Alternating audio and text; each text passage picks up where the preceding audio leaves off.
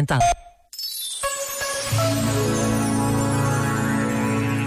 Vale a pena ouvir de novo as palavras do Papa Francisco na sua mensagem para o Dia Mundial da Paz, que celebramos no passado dia 1.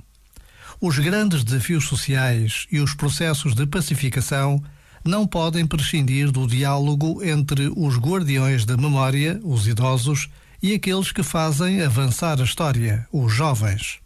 Tal como não é possível prescindir da disponibilidade de cada um dar espaço ao outro, nem pretender ocupar inteiramente a cena, preocupando-se com os seus interesses imediatos, como se não houvesse passado nem futuro. Por vezes, basta a pausa de um minuto para sentirmos como é verdade e urgente o diálogo entre os mais velhos e os mais novos.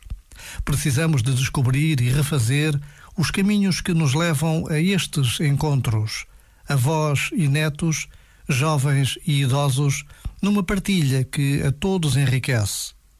Já agora, vale a pena pensar nisto. Este momento está disponível em podcast no site e na.